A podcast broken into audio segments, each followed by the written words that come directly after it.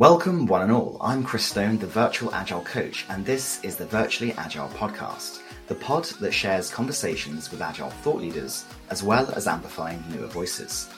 You'll hear about agility, virtual working, and everything in between. If you find value in listening, don't forget to follow or subscribe on your platform of choice. It is the very best way to hear about the latest episodes as they land. Enjoy the show. Okay, so good evening, folks. This is the first of a series of, of YouTube interviews that I'm doing. Um, and today I'm speaking with Lyssa Adkins, the incomparable Lyssa Adkins. Um, for, for, those of you who uh, who don't know her, she wrote one of the seminal books on, on agile coaching, coaching agile teams. Have it right here with me here. And uh, I understand recently, Lyssa, you've released this as an audiobook as well. How was how was that experience? How did you find translating the, the written word to the spoken? Well, the experience was a lot of fun, and it was early pandemic, so it created a sense of stability and a metronome in my life that I really needed at that time. And um, it was really fun re rediscovering the words, the meaning, and asking myself the question, is it still relevant? Because that book is now 10 years old.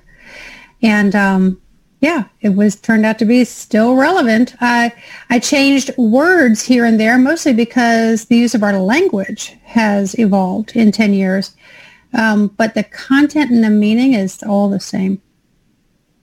Excellent. I was, I was just, that was going to be kind of a, a follow-on question that you've preempted amazingly. is, is, there is there is it entirely relevant? Would you know, for example, are there any sections that you would have updated? Is there anything that you would alter slightly to be more relevant today, or is there is there more you do in a certain topic because you've learned it's it's more important now than ever? Well, the Coaching Agile Teams book has a certain function. And it does that function well, which is introduces people to a way of thinking about agile coaching. What are the allied disciplines that are involved in agile coaching? What's the the individual inner work that people have to do to be good at this role of, of, of being in agile coaching and some kind of agile coaching role. So it, it functions. Of course, the profession of agile coaching has advanced in 10 years. And I had the choice of do I write a second edition and record that? And as I thought about that, I realized that essentially, if I wrote a second edition, what I would be doing is just pointing to other people's work and pulling it together in one place. Now, that was a useful function 10 years ago, but I didn't think it was useful now. And I think that those people need the light, uh, spotlight put on them in their own right. And so what I did instead of writing a second edition was that I recorded with Leslie Morse and the Women in Agile podcast um, a 10 topic, and I think it's a 13 or 14 podcast series. Um, and we dive into those things that I would have, you know, pointed to other people's work or said, hey, here's the models I use now, or here's how I think about this in a more advanced way. The way the Coaching Agile Teams book says it is still relevant. And once you've immersed that, once you've really taken all that in, now come to this content. So that's what the podcast series is about. Sounds great. I, am definitely someone who buys into that shorter, sharp, bite size of, of, content. And I think what, the way you describe the book as well is it's not necessarily intended to be read from start to finish, chapter by chapter. As you, you dip in and dive into the certain topics as they become more or less relevant to yourself. And rereading this again recently, I was still struck by how so many of the things that you that you recommend, the techniques for starting new teams and things like that, they're all entirely relevant still. And in fact, I, I was thinking the other day, could I could I sit down genuinely and start converting some of these techniques into templates that people can use in the likes of Miro and Mural and things like that? And I'm very tempted to do that because I think that, that again it'd be very valuable for people if they could just say, oh, I just want to try this Lyssa Adkins technique and I can just press a button and, and there it is and I can go with my team. Well, you're right on time because I just did a um, a web a webinar with Lucid, the folks at Lucid. They make a Lucid chart, Lucid Spark. It's a thing like Mural and Miro. And um, one of the things they did was take the high performance tree and that whole notion of helping a team craft their own journey toward high performance, and they brought it into their tool as a template. And it's really cool. It has like a facilitation guide down on the left-hand side with numbers 1 to 15, and then the numbers show up, you know, all over the the layout of the template. And so it's a it's not like something that I would want an agile coach to do every single retrospective because it's not the way of doing it, but it's a cool starter. It's a cool one known pattern that works, you know, much like agile uh, practices themselves. They're just one known pattern that works to give us the values we're going for underneath it. So I think you're right on time. Maybe you just join with those guys over at Lucid and, you know, take more things out of the book and, and do that. I think it makes a lot of sense. Perhaps indeed. And I definitely like the idea of, as I say, it's it's dipping into that, that, that approach, that template for use as part of a retrospective or as and when the team needs. I'm I'm yep. a big fan of creating. I create new retro templates every week. I'm going to create mm-hmm. 52 this year. Currently on number nine. Today's one. Today's one was a Pokemon themed one. Last week it was Daft Punk. I've done Harry Potter and all, all sorts of retro templates just because it, it mixes things up, I think, a little bit. It, it asks questions in an immersive way uh, that provokes different thinking, I find, rather than it just being, what did we do last time? What are we going to do next? You know? Yeah. Because people can switch off if it's that stale um, well, if, if you ask if you ask those stale questions, you're going to get stale answers. Absolutely.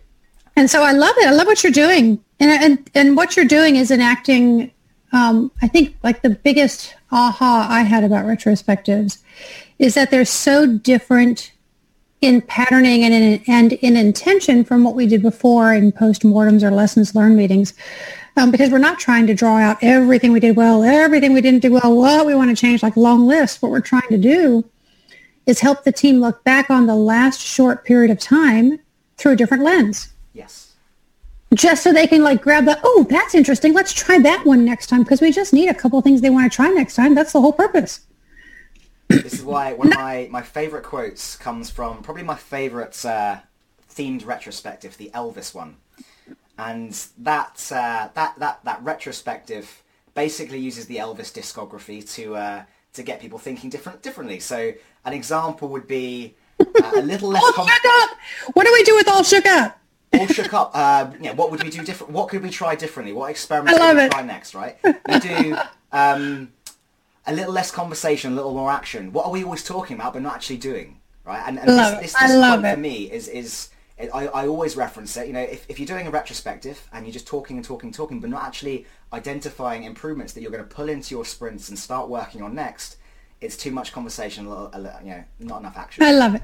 I love it got a little more action. I can hear the song now. My my grandmother was a great Elvis fan. but also, I'm a firm believer that work can be fun if you if you make time for it, if you allow it to be with a little bit of creativity. Just imagine a scenario: you're sat with a team and you're playing Elvis in the background, and you're doing these retrospectives, and yeah, different different thinking. I find when I've done these, it resonates very well with the teams I work with because they, they enjoy a change of pace. With that in mind, Lyssa, if if you could choose any retro template, a new one that didn't exist yet, what what theme might you choose? Because I might just create it. Fish in a river. Fish in a river. All right. Go, Chris. I'll do it. I'll do it. you know, it's, it's going to be bait related. What what's the top bait? I don't know. I'll I'll I'll, I'll sit down. I'll get my to. There's all kinds of things. And I'll I'll think of things. I'll think of things, and I'll I'll let you know when I've created it. I love it. I love it. That's awesome. Cool. Mm. Uh, again, one of the reasons I like to do this because it is this, it focuses on the human. You know, each each team has mm-hmm. their own microculture, their own identity. You know, some some are comprised with hardcore video gamers. Some of them, you know, like certain music genres and things like that. And by by doing an immersive theme with them, you're allowing them that experience. And, and I find, yeah, it makes time for that personal interaction. And I know you're a a huge proponent of this, and as am I. One of my one of my values is being people first. I've got a, a little logo here. Uh, Guardians of Agility is one of my my groups of people that I work with, and I've got a little Groot who's my totem who sits on my. Oh, desk. I love it. He reminds me to be people first. Um, so yeah, that that was a, t- a topic of conversation I wanted to talk with you. Um, why is, in your experience, being someone who's a people first, a human first advocate so important today? I'm not sure that I am a people first advocate. Okay. Oh, that's Ooh. scary. Um, so what what I think is going on as I look at the world is that is that we are struggling. We are struggling to figure out how to have an impact on this planet that is um, somehow useful and beautiful and thriving, but also regenerative or at the very least sustainable. And I think that that, that desire is what pulls me forward and what and that desire is what ends up putting people first because who's going to decide how we go forward? It's going to be people until we have ai which will then start deciding for us. So that that's a whole nother thing. And when the ai initially is going to be based on us and so this is why i'm very much interested in consciousness and in shifting consciousness as fast and as easily as humanly possible for as many people as possible on the planet. Because I see us just recapitulating the same errors over and over again, the same sort of low frequency fighting and power games. And oh, I don't know about you, but I'm exhausted from it. I'm exhausted from watching it. I'm exhausted from looking at it in history. I'm exhausted from thinking about things like us landing on Mars and setting up a human presence there, how we're going to recapitulate all this low frequency infighting and AI, we've got to shift. We've got to shift. And so it's it's a byproduct of that vision that has people be first because people are the shifters. Okay. Interesting.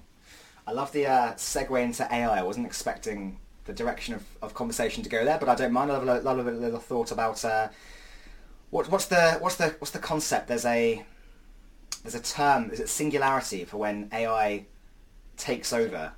The singularity, yep. that, that point when AI outpaces uh, the human capability. Mm-hmm. Mm-hmm. Lots of uh, dystopian films on that topic. Well, I mean, I started paying attention to dystopian futures when my daughter was in uh, the age of like 12 to 15. And all, and I'm talking all, the young adult fiction at that time was about dystopian futures. Hunger Games, other things like that, right? Yeah. All of it. The things she was being assigned to read at school were also about dystopian futures. I mean, it was really terrifying to me. And so I noticed that we've got, we definitely have this recognition that we're on a path that could create something like that pretty easily. Right. And um, yeah, so I don't, I'm not convinced that we will create a dystopian future. I'm convinced that if we stay as we are, we will. but I think that we as human beings are poised for a leap, like a discontinuous leap, like one that we can't even conceive of right now. Let me give you a simple analogy that a friend of mine who's a who's mentoring me in some of this stuff right now mentioned. She said at the at the turn of the last century, so like 1901, mm-hmm. New York City was booming. Now, the mode of transportation at that point was horse and buggy, horses and carriages, lots of them. Tons and tons and tons of horses and buggies all over New York City, and the city planners were freaking out. They said, what are we going to do with all this horse shit? You know, the city is going to be overflowing with horse shit, and they're, and they're so focused on dealing with the horse shit. And what happened within a decade was that the motor car became popular. And the motor car, within a very short period of time, replaced the horse and buggy. No horseshit problem. Totally different problems. But we had transcended that problem in a way that we couldn't have even begun to foresee. Those city planners did not see the car coming. And so I think we're in a, in a moment like that, that we're in a bunch of horseshit right now. We're trying to get through it and we don't know that something completely different is coming. And I'm I'm hoping, I'm believing that something is. Interesting, and I think what you've mentioned there, you've actually segued a little bit into one of my one of my favourite quotes when when working with teams, and it, it talks around that exact scenario, the the evolution of transport from horse and buggy to, to cars. And I, I'm a believer that people, you know, agile teams, agile companies should be very user-centric, customer-centric, absolutely. But I think sometimes it can go a little bit too far because, as you say, back then people wouldn't have envisioned that a car would be possible. Right. So if you rely only on what customers are asking for to drive what you produce, you don't end up with those innovations. So what was it? Um, Henry Ford who said, if I asked for what the people wanted, I would have ended up with faster horses, not cars. Yeah, that's right. That's right. So I mean, I think I think there is a place for vision. I think there's a place for people who are really connected to whatever source energy exists on our planet and in our universe to get those big ideas, download those big ideas and execute them. And it's not going to be something someone asks for. Very nice. Slightly linked to that, that topic though, I'm actually very heavily linked to that topic then. So we were talking about people. In this current climate, you know, we've, we've got people primarily interacting with one another as you and I are now. It's it's face to face in a in a vein, mm-hmm. but it's it can increasingly become a bit like you're talking to an avatar behind a screen, and and therefore I think I've observed, and others others have also, that can result in a bit of a, a dehumanization situation where you're thinking of someone as just a, an avatar or just a name behind a screen. Mm.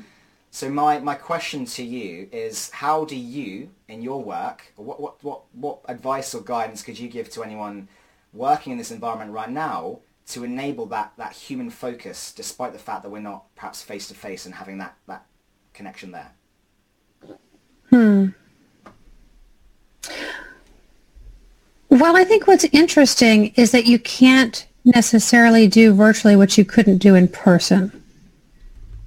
So the place I would have people look first is what were their skills for genuinely connecting with others in person? And what's missing from that skill set that they would need to shore up before they can do it virtually? Okay. Yeah. So I've been talking recently, I did a couple sessions at conferences on something called Connection School because I've been thinking about this. That I think you attended the one I did the remote, the remote uh, Forever Summit. Yeah. Because I've been thinking about this and just like the idea of like, give me a tip or trick, Lyssa, for connecting better online. And I'm like, well, if you couldn't connect in person, it's going to be really hard to connect online. So let's like, let's back up this horse a little bit and see what needs to be done there. So there might be some skills for that. I think the other thing, Chris, is that we might be getting ready to get disembodied. So I just, I mean, I don't know if you've done much exploration in VR, but I have been doing some exploration in VR just really recently, actually. But I am, I mean, I'm immersed to the point where I'm like, okay, this is going to change everything. I've, I've dabbled. I definitely have. I, I did a VR experience in, in Dubai and it was this experience where you go in and you, you're moving around a physical maze. So it's not just you're seeing things, you're interacting with things as well. And you've got when, yep. you're, when you're inside the, the, the machine in the, inside the game, you're kind of flying on this um, futuristic device through a, a, world of dinosaurs below you and seeing them. And at the same time, you've got a fan blowing on you to make it feel like you're physically there, flying through the sky, um, and you're touching things like that. And it's it was it was great again, I, I don't think we're we're mm-hmm. quite there yet. And I, I love the uh, the Westworld TV show. One of my genuine beliefs is that in the future we won't necessarily always holiday in physical destinations like I want to go to Japan. You might go, I want to, I want to visit Edo era Japan, and you go and visit. It's already happening. I mean, I got, I got to tell you, I got my Oculus Quest 2. The only thing I had to get over was the fact that it was owned by Facebook, and you have to attach your Facebook thing to it. That was a hard thing to get over. But once I got over that, I'm in. I'll tell you what, the content in there already is spectacular. Spectacular. I can absolutely see myself teaching in that environment. I could see myself coaching in that environment. I could see myself sitting down with people in spectacular locations that spark our creativity and our in our inspiration to come up with new ideas. Oh, it's it it's real. I think I'll have uh, and, to dive into it further. And it's a little bit terrifying because we are completely then disembodied. We are our voices and our minds and an avatar walking around interacting with things. But you're right, you can pick up stuff. Um, I am told by a friend of mine who's been doing this for a while that when she hugs her son, she can feel the hug. Like a haptic um, feedback suit or things, things like that. You can do those. I don't no, I don't I don't think it's like that. Okay. I don't think she's got a whole bunch of hookups or anything like that. I think it's just it is much more um, real to us than this flat screen that you and I are on right now. The flat screen is probably more of an issue um, for genuine connection than the fact that it's intermediated by the fact that our connection is intermediated intermediated by technology. Fascinating. Again, I'm not as versed as you are on VR side things. Perhaps I'll have to. Well, it's brand this. new for me, but I tell you, I am just addicted to it. I dove in because I'm like, okay, we're not coming out of this pandemic anytime soon. And when we do, I'm pretty sure people are not going to be moving around the planet like in a snap like we used to. I certainly will not be. I'll be thinking twice, three, four times before I get on a plane in the future. I don't think I'm alone in that. So, you know, how, and and we can do so much work from our homes. Can do, yeah. Yeah. So, you know, I, I got to believe there's just a ton of money going into R&D for virtual environments. I'm, I'm seeing more more of these virtual concepts, uh, virtual conference concepts springing up with lots more ability to jump into a, a, a, quick room, but in a physical table you sit on and things like that. And, and again, VR being inside that, I think there's there's going to be far more of that. Uh, yeah. The, the, low touch economy, I think they're calling it. There's going to be evolutions towards that. Low touch economy. What does that mean? I haven't heard that before.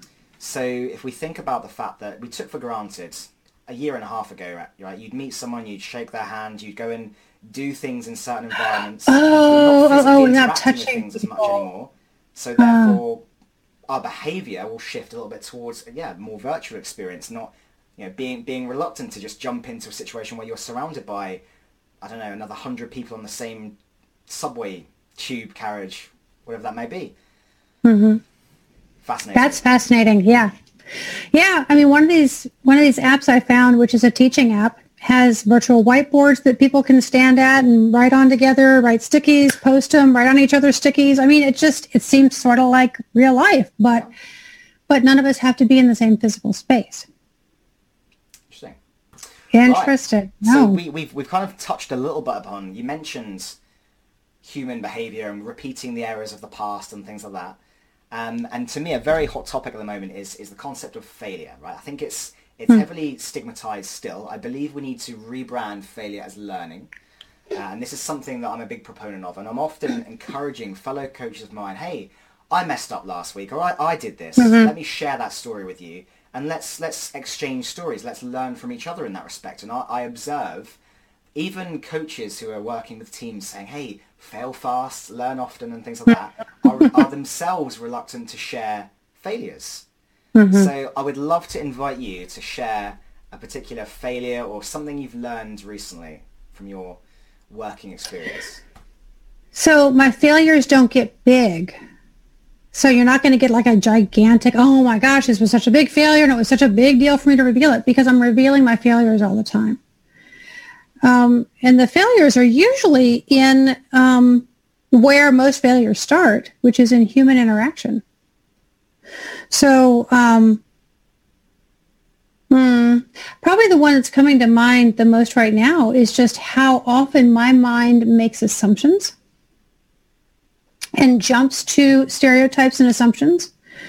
And um, and admitting those is no big deal. But when, but when, I'll talk about how I admitted it in a moment. But when you don't admit it and you're not aware of it, and then it gets bigger, and then it causes some other external thing to happen, then it becomes more dicey to admit it. And so I think the idea of admitting failure is sort of immediately to the to the extent that you can understand that it's happened is useful.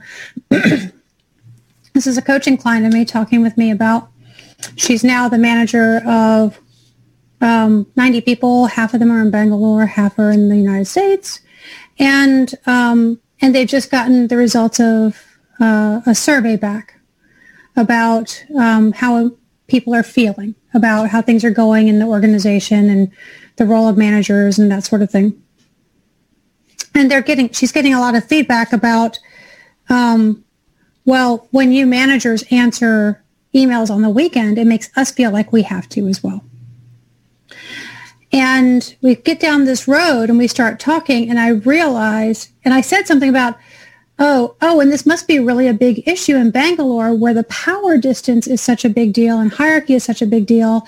And I went on and on for about two minutes about how, you know, I'm, I'm sure that that's the, the uh, truth and that, you know, here's, here's what you might want to do about it, blah, blah, blah. we're checking it out. And she's like, no, it's actually not the people in Bangalore. It's people here in California.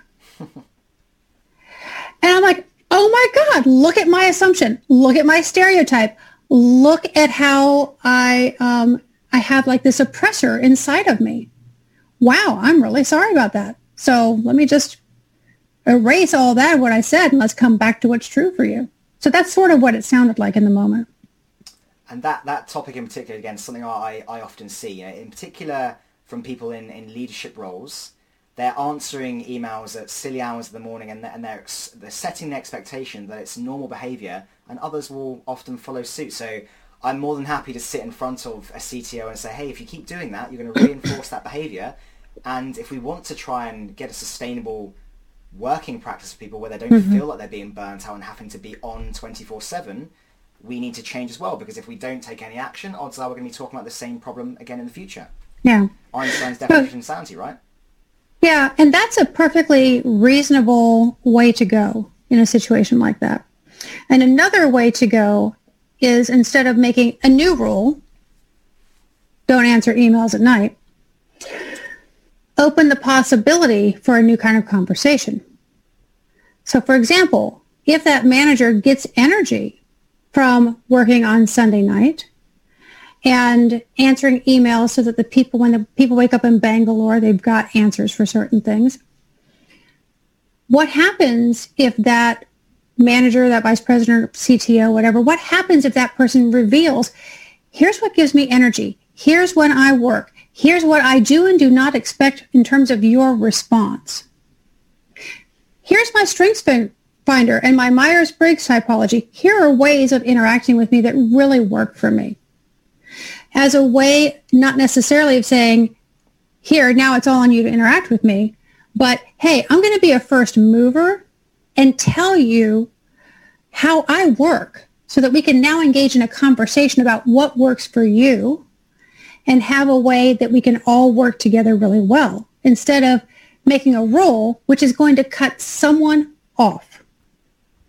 I completely agree and it's an absolutely fair challenge. It's actually why in that same vein I subscribe to, you know how teams have team charters that, that align everyone's expectations as to their vision and goal and things like that. Mm-hmm increasingly throughout this pandemic, I've been encouraging teams and even organizations to say, right, why don't we create a remote working charter? Why don't we define makes a lot of sense. What, what, does what does good remote working look like? What is bad? What is it bad? What you know? What makes it bad for us? How would how would we mm-hmm. like to work? And again, coming back to and distilling probably one of the most powerful messages I, I took away from your book, it was take it to the team, take it to the people, ask their opinion. Don't just enforce an arbitrary rule take it to them, find out what their thoughts are, because even if you don't actually end up going with something someone suggested, the fact they've had a voice is far more mm-hmm. motivating. Mm-hmm. Yeah. Been heard. Yeah, absolutely. And what you're talking about is um, the professional coaching world has a phrase for it. It's called designing an alliance. You can design an alliance about anything. My husband says to me, you know, going somewhere, okay, I want to design an alliance with you about this before we head out. Okay, honey, let's do that. I mean, I, I use Kanban to manage my, my working life and things like that, and I, I do mm-hmm. very regularly uh, utilize agile techniques. I do I do individual retrospectives and do daily mm-hmm. stand-ups with myself in the form of journaling, things like that. And these are the little techniques that help me curtail the big failures. Coming back to what you were saying earlier, I like that. I like smaller. that because that's cool. Yeah, solo spective once a week. I sit down and I'll I'll think about what what's what's, mm-hmm. what's gone well, what hasn't gone, what helped me achieve my goals, what didn't help me achieve my goals, those sorts of things. And actually, leading to my next question, a recent video you shared was around your value journal, right? And you're, oh, yeah. you're, you're planning to capture people's thoughts around this topic over the the next month, in my understanding when I when I, I watched that video recently, it inspired me to add to my daily ritual of journaling to say, right, what value am I bringing? To, what value did I bring today? Because one, I think that's it's also great from a kind of a positivity perspective, for gratitude perspective. Mm-hmm. It also allow it challenge you to think, right, how am I going to bring value? If I haven't, if I, if I can't really list anything, what have I been doing? What could I do better? Yeah, so it's added I... to my added to my daily journaling as of as of yesterday, and uh, I'll let you know how that goes. Yeah, please do. I'm really curious what kinds of things people write down. I'm curious what um, you know, what insights they come up with, like you just said, you know, like I might realize that I'm actually not doing anything. I'm just running around answering emails and being on Zoom calls. And at the end of the day, I'm like, what did I actually do? That would be great information to know, you know? So I'm just really curious to see what happens for people. Um, I use something very similar, but my work is not in is not with agile delivery teams anymore. So, um, but I really want it to be with people who are working with delivery teams and learn from them. Mm. You know, maybe this is still a valuable practice. Maybe not. We'll find out. Only one way to find out by trying, right? Mm-hmm. Hey, thanks for joining that. That is I, really I awesome. I liked it. I said it inspired me. I, have I've added it to my list now, so we'll see how that goes. I've already noted out something I did recently is I led a, a, a town hall style session for the tech division of the company I work I work for, and I'm a big fan of making these these immersive experiences. So I managed to find a template in the Miroverse that made it look like this big house, and it walked people through various sections. And, wow. and there was there was um there was a section in there that was about remote working. You know, so is it had you know dot voting style things on is is facilitating facilitating a meeting is it an art or a science? You know, what mm. makes it good or bad? Is it is it large large meetings or or small meetings and things like that, just to capture people's thoughts. And I came away from that session, people saying, "Oh, that was a great interactive session." Rather than just being talked at, we were mm-hmm. involved, and it was it was mm. it was a bit more engaging. So that was one of the things I wrote down. Led that session, people enjoyed it. I got feedback. Bravo. Bravo yeah. Bravo. That sounds amazing. Well, and you think about, wow, that's a lot of work for Chris to put into that. And then the next thought I think about is think about the time and the cost of people's time who attended that, that work was probably well worth it. I like to think so. yeah. I hope so anyway. Yeah. So final question, I'm conscious of, uh, of our time. It's just a very simple one. What to you would you say is your favourite of all the, the Agile ceremonies? What would, would, you subscribe to most? If you could tell a brand new Agile coach, uh, an existing coach or something to double down in one area, what would it be? The one that's coming to mind right now is the daily stand-up. Okay. Because I think that I think our habits of hiding run really, really deep, um, and we are we are um, conditioned. We're conditioned to hide, you know, how things are going, so we want to look right, look good, look look like we're right.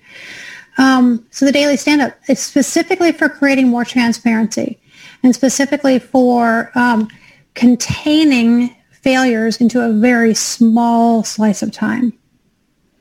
Um, and the more people can start uh, recognizing and claiming their failures, uh, my, one of my business partners says, more and more responsibility, less and less blame. Just take, just take more and more responsibility, give out less and less blame. It's all going to go really well. And I think that that's what the daily stand-up could do for us. And would you say, how would you say would be the, the tip you would give to any coaches to make those daily stand-ups more effective? How could you try and drive that message home more for teams? Well, the, um, the number one tip I would give is when, as a coach, you smell something is not quite right, instead of trying to figure it out yourself, ask a question that would have them talk to them about it. And so what it might sound like is, let me think of a scenario. Um, it might sound like someone has just run on and on and on about what they're doing, but you're sitting there going, I don't really understand. Like, that doesn't make a lot of sense to me. So instead of trying to jump in and figure that out, ask a question like, so, so who understands what was just said? And get them to talk about it.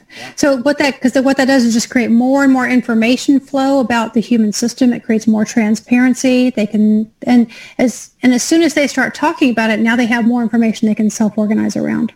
Sure, I like that. The way I handle that scenario is I actually encourage teams don't talk about yesterday. Yesterday is the past, and you can't change it. It's irrelevant. Actually, what we want to do is focus on how we can help each other achieve our goal. And nice. by, by, by focusing on the past, it almost does feel status report like it's like, oh, I did this. When mm-hmm. actually all we really want to know is what can we influence next? How mm-hmm. can we mm-hmm. help each other achieve our, our common goal? So I, I encourage teams not to think about the past too much and mm-hmm. focus mm-hmm. on what's next. What, what can we do nice. today? You know, Chris, I'd like to be on one of your teams. I think it sounds like fun. Glad to hear it. Well, I mean, that, that is that was going to be my other tip. When it comes to my personal virtual tip for uh, enabling personal interaction and things like that. Basically, I don't mind being a fool, making a fool of myself. So I've got all sorts of hats and masks and things like that that I'll just chuck on during meetings and make it a bit fun. See, this is why I like you. Yeah, I've got all kinds of hats here. Now, this is only because we've moved to the virtual world. It makes it so easy. Oh, I like that one. It makes it really easy to have hats and tiaras and stuff. And Oh, and I uh, haven't got enough like that one? That's a good one, right? And and what the fact that you're wearing red right now made you look like a, a ringleader at a circus. Yeah. Good, right? Nice. Fun stuff. Well, it's been an absolute pleasure talking with you this evening. Thank you very much for your time. What is that? It's been a great time talking to you. This is Forky. This is my new favorite character on Toy Story 4. It's this Okay. hilarious, hilarious character. And I had to have a Forky doll for my birthday. My daughter thought I was crazy, but she bought it for me. So Nice. I did actually do happy. a uh, I did a Buzz Lightyear themed retrospective based on one of the one of the teams. They had a they had a project called Project Lightyear. So they said, "Oh, can we have a, a themed retrospective?" I said, "Oh, Buzz Lightyear. Nice. I'll do a t- I'll do a Toy Story themed retro for you." awesome. Great. Well, thank you very much again. Been a pleasure, and uh, I'll speak to you sometime later. Yeah, sounds great, Chris. Bye now. You've just listened to another episode of the Virtually Agile podcast. Don't forget to check out www.thevirtualagilecoach.co.uk for one of the largest collections of free templates on the web on all things agile. If this show provided value, I'd love your support by following or subscribing on your platform of choice. See you folks next time.